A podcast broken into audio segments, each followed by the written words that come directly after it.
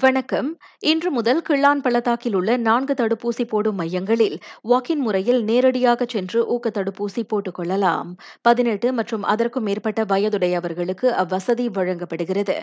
வாக்கின் முறையில் செல்பவர்களுக்கு ஆஸ்ட்ராஜெனேகா ஊக்க தடுப்பூசி போடப்படும். முன்கூட்டியே பதிந்து கொண்டுள்ள கர்ப்பிணிகள் உள்ளிட்ட குறிப்பிட்ட சிலருக்கு மட்டுமே ஃபைசர் ஊக்க தடுப்பூசி போடப்படும். நேரடியாக சென்று ஊக்க தடுப்பூசி போட்டுக்கொள்ள விரும்புவோர் முதல் இரு தடுப்பூசிகளையும் போட்டு வைத்திருப்பதை காட்டும் தகவல் மை. சுஜாத்ராவில் இருப்பதை உறுதிப்படுத்திக் கொள்ளுமாறு கேட்டுக் கொள்ளப்படுகின்றனர்.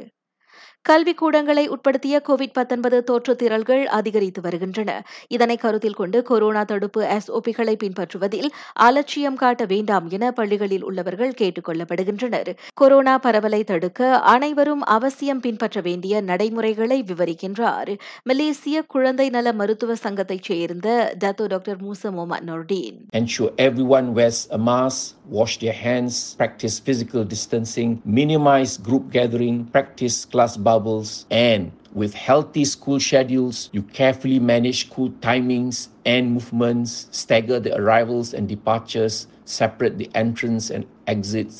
தவிர வகுப்பறைகளில் போதுமான காற்றோட்டம் இருப்பதும் உறுதி செய்யப்பட வேண்டும் என்றார் அவர் பிப்ரவரி மூன்றாம் தேதி குலலும்பூர் கூட்டரசு பிரதேசம் புத்ராஜயா மற்றும் லபுவானுக்கு சிறப்பு பொது விடுமுறை இல்லை. பொது விடுமுறை இருப்பதாக கூறி சமூக வலைதளங்களில் பரவி வரும் தகவல் பொய் என பிரதமர் துறை உறுதிப்படுத்தியது. ஐஜிஎனில் சிகிச்சை பெற்று வரும் துண்டக்டர் மகாதீர் முகமது தொடர்ந்து உடல்நலம் தேறி வருவதோடு சாதாரண வார்டுக்கும் மாற்றப்பட்டிருக்கின்றார். ஸ்லாங்கூர் ஷாலாமில் நீர்க்குழாய் உடைந்ததால் தண்ணீர் விநியோகம் தடைப்பட்டிருந்த பகுதிகளில் நிலைமை முழுமையாக சீரடைந்திருப்பதாக ஐர் ஸ்லாங்கோர் தெரிவித்துள்ளது.